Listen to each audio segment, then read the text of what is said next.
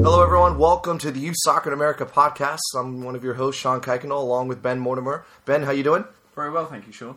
All right, well welcome back to Youth Soccer in America, where we're talking all things that have to do with youth soccer and the development and the clubs and the structures and everything that it entails in the United States and how it pertains to you.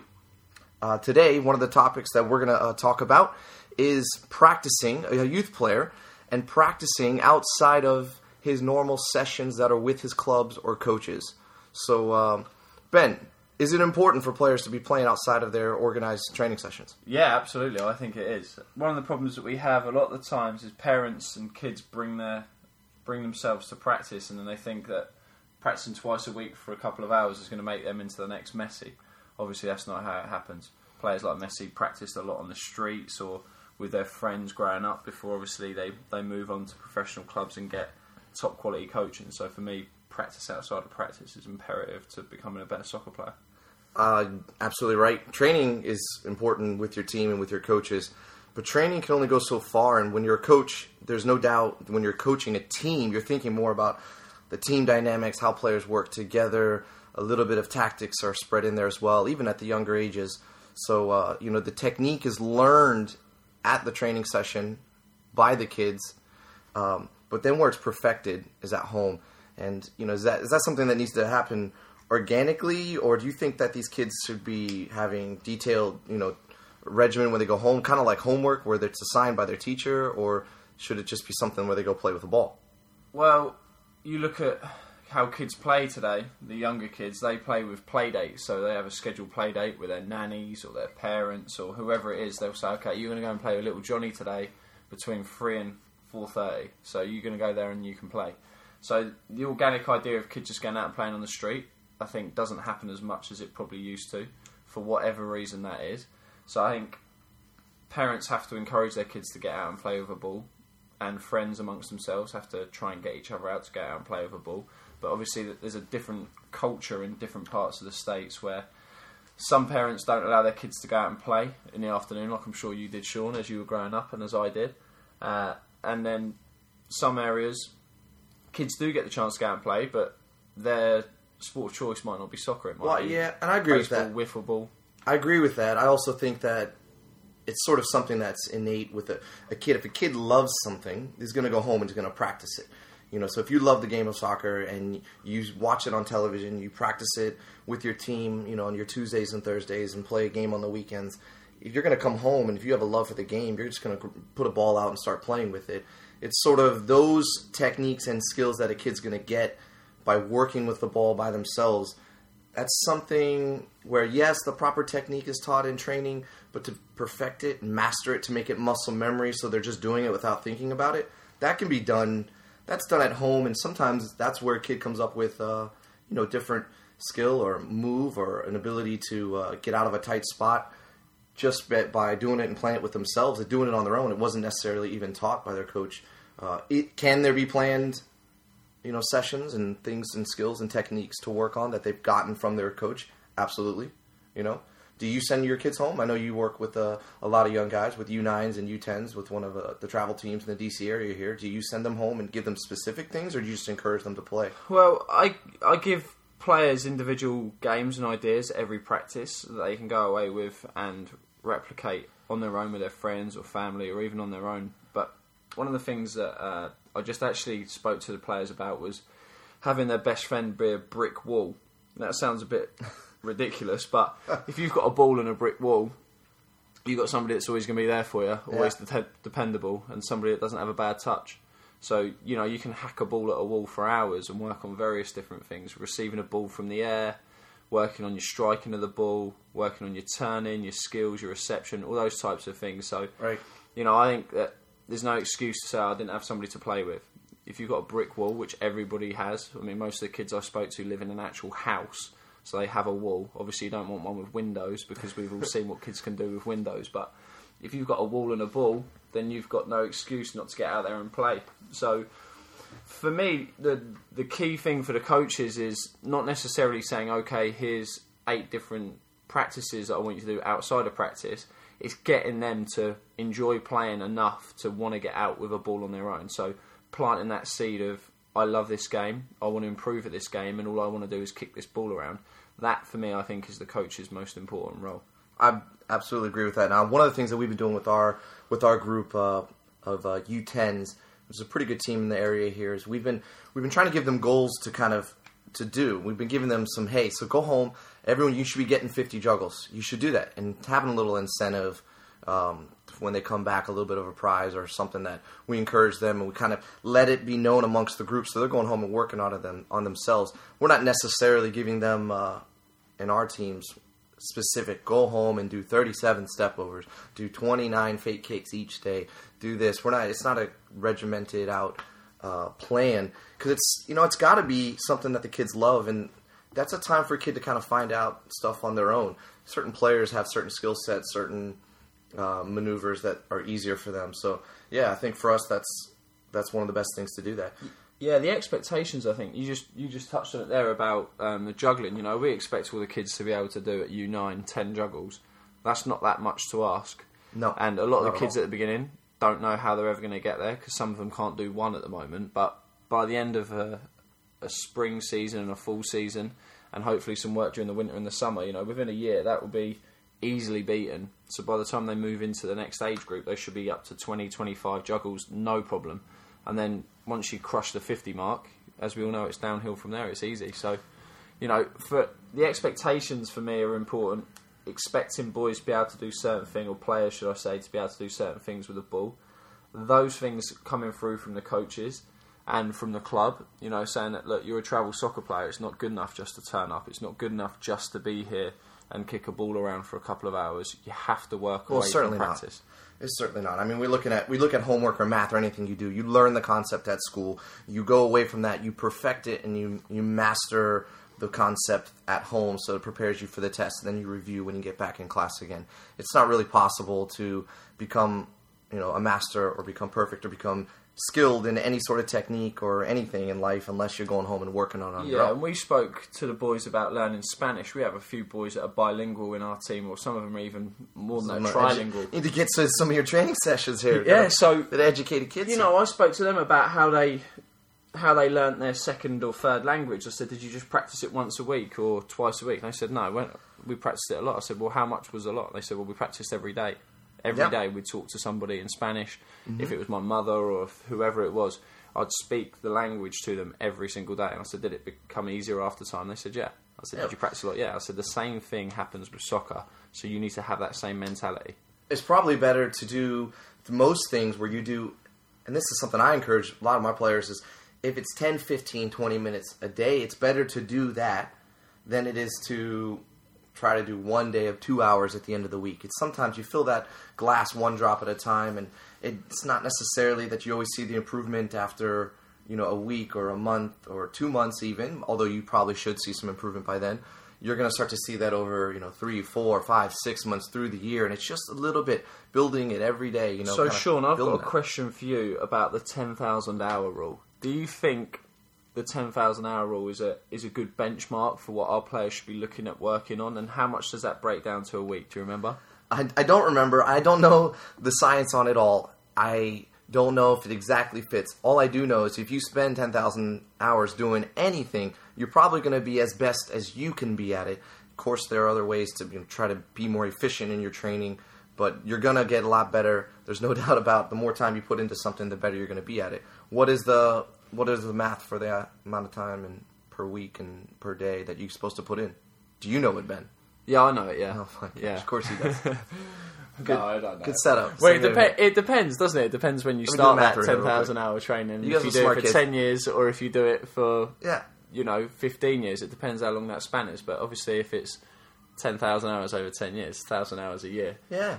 I mean, that obviously is a lot. But at the same time, I think whether or not you agree with that concept and that training plan, I think it definitely has sort of a ring to it and a magic number now. And although we're not talking about the individual breakdown or specific breakdown of it, the 10,000 hour rule basically means get out and play. Yeah, there's no doubt about that. Especially when you just got to touch the ball. You can't fake technique on the ball. It's only about being familiar, getting familiar with it, getting more touches with it. Now, we talked about it with the younger ages at U9, U10. You know, we're talking about the young boys. That should be something that's very organic. Now, I think, and just like to get your thoughts on, when we start to get older to U14, U15, U16, you know, even a little bit start to get to U13, does the takeaway and the work at home, you know, does it need to be a little bit more specific and things where there's, you know, an exact technique, striking the ball at the outside of your foot, receiving balls out of the air, you know, trying to whip a ball as opposed to driving a ball, different sort of techniques? I think absolutely different sorts of techniques, because hopefully the base level of skill is... We hope they can juggle by then. You hope they can juggle. I hope they can receive a ball. But so. Maybe receiving a ball, but before you receive it, putting a little disguise or fake in to shift your body. Obviously moving to meet the ball, taking the ball of any surface of the body and getting it out your feet early into space. Taking it on the move, not a dead touch. And like you said about being able to whip a ball and use different surfaces of your foot to drive a ball and just increase your range of passing as your muscles develop and your power develops, I think is important and essential if you're going to hope to play at a higher level or be consistently decent in your travel team that you play at. Yeah, and I think definitely... walking away and working on, you know, just basic skills. You never stop that. I know that at any level, on any team that I always went up, we continued to work on the basics and the technique. Now, we didn't just continue to work on it at the same level and the same speed that we did when we were younger. It just got faster and cleaner, more efficient. Could we make it faster? Could we make it cleaner? Could we have more detail into it where we were passing the ball on the ground, it didn't bounce, we played it with the correct speed, whether it needed to get there quickly or a little bit softer because the person I was passing to had one touch. Did we play it to the correct side of a person's body? So everything got a little more detailed where everything was more accurate, more efficient. It was faster, and the speed of play just picked up. Because I think that's what happens as kids get older. So it's important that when you train, as you get older, that it's not just how much you train, it's how you actually train. Is it pushing your speed and increasing? Well, I think what you just said there is you've hit the nail on the head. I think you have to be a lot more thoughtful. The older you get, you have to think more about what you're doing with the ball. So you have to think about how the person you're passing to would like to receive it. So, for example, if I was playing a ball to Shawn here, who's got a lovely left foot. Only a left foot. The right one's just for standing on. Barely. But if I played Shawn the ball, obviously I wouldn't want to bundle it into his right because I know that he might have a bit of a ropey touch. It'll be clean. It'll touch it back to my left, though. But if I wanted him to keep it or to be able to do something decent with the ball, obviously I'd want to try and fizz it into his left so he had a chance to get it out of his feet and do what I know he can do. So, you know, those types of things, that thought process goes through my head because obviously I'm an older player. But as a younger player, sometimes that thought process isn't there. It's just get the ball to feet or get to the ball to that player and my job's done. It's not just a good pass if it gets to somebody. It's how it gets to somebody. Does it help that person do whatever it is that they need to do, whether it's pass, dribble, or shoot? Does my pass help set that up? Yeah, exactly. And a lot of players, you know, they might have the skills. Obviously, you can always work on the skills and the technique because no one's perfect at that. But it also comes with the mental aspect of the game where you have to think about some tactical decisions, where you are on the field, how you defend, and also when you get the ball, how you possess it and how you keep it. Well, it changes how you train, and that's one of the things working with the Division I team in the area here that we try to do is that we want things to not just go through the same technique and to walk through it, but we ask them to think about the details, because the more we think about them sort of consciously, and the more we do it, and the faster we do it, the more it just actually becomes ingrained in muscle memory where we react and we start playing that way. So you don't think about it. Because in the game, you don't have much time to sort of cognitively think about, oh, wait, what foot is Jimmy again? Let me play it to his right foot. There's a defender on his left side, so I'm going to play a little bit in front of him and short, but to his right foot, so he has to come to it. No, you don't have time. You have to sort of analyze, read the situation, the scenario, and then play that kind of ball, all sort of based on feel. Now, granted, that feel will come because you've practiced these techniques and you've done them enough that it's muscle memory. It's ingrained. So you've mentioned muscle memory there, Shawn. When do you think is the appropriate age to start throwing a few weights around and getting a bit buff? I know, obviously, you mentioned the older age groups there, 13 plus. Yeah. Their social life definitely changes, you know. People start having boyfriends and girlfriends. Yes. They got a lot of things going on at school. They want to you know, get them involved in other sports and whatnot. But a lot of parents say to me with the younger age groups, you know, when are you working on fitness? Or when are you going to work on stretching? Or when are you going to work on lifting weights or something like that? Well, lifting weights for sure is for the older, you know, the muscle and the body. It has to develop and grow and be finished. Otherwise, there's some detriment that can be done for me and from everything that I've learned and know about fitness. I know that in Ajax, they start real early, and something that's really important that you can start early is running technique and running form. Over in Ajax, they have it's a Dutch club based in Amsterdam that has developed and produced some of the best players in the world. Holland is a small country of 18 million people, and Ajax has produced some of the best players that have gone on, and with Johan Cruyff and Kluivert and Van Bastien, and there's just been so many players from Bergkamp that have played in England. They start, and they've got a university that started to analyze the running technique of the top soccer players in the world. And they basically analyzed and mimicked and found the movements and started to train those movements within their youth teams as early as 10, 11, 12, that even in their warm-ups they're working on the correct running technique and running form to get them from point A to point B in the most efficient manner possible.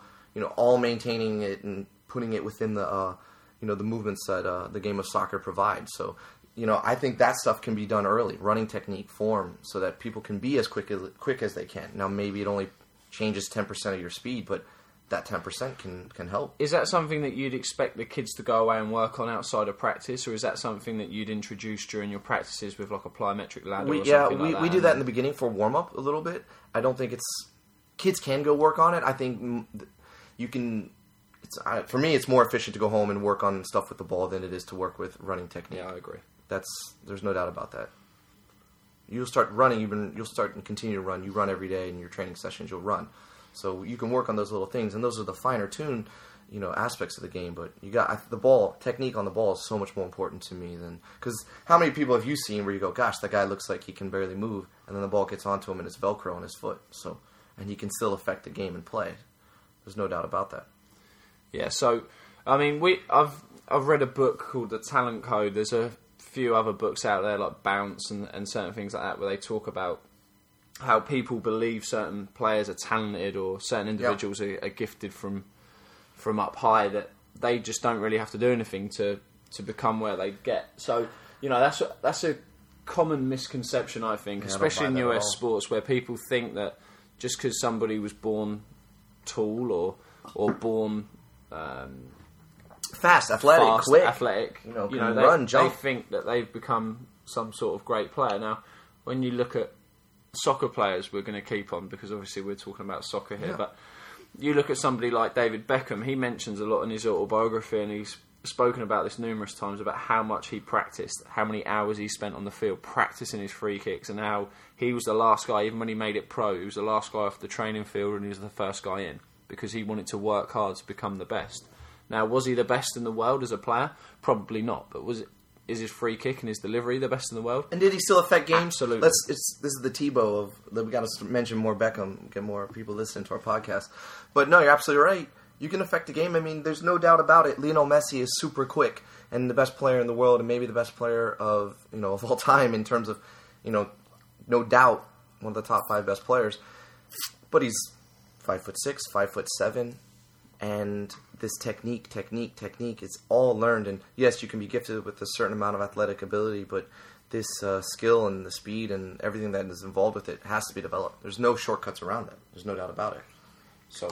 So Shawn, if I want to be the next Lionel Messi, I'm 9 years old, and I'm looking to become the next Messi. I want to play for Barcelona. Actually, no, I'm a Madridista. I want to play for Real Madrid. What can I do you think, right now, in terms of outside of practice to make me a better player?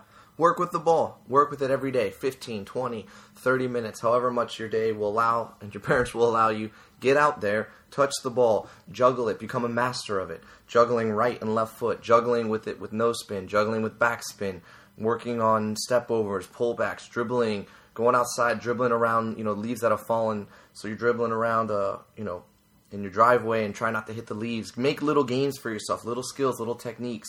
Go play 2-on-2 with your friends in the neighborhood. Go work on striking a ball against the wall. Work on receiving it out of the air. all these techniques you can do. You can make a competition, you can make a game out of it, but whatever it is that you're doing, be on the ball, make it dynamic, be active with it, you know, and then have a love for it, and you'll continue to grow. And those things will start to show itself in practice and in games. But do your homework first. Yeah, do your homework first, kids. All right, Ben, well, thank you for joining us today, and this is all for our podcast. Hopefully there's some takeaways. Get with the ball, practice outside of your sessions. You'll become a lot better player. For Ben Mortimer, this is Shawn Kuykendall for Youth Soccer in America.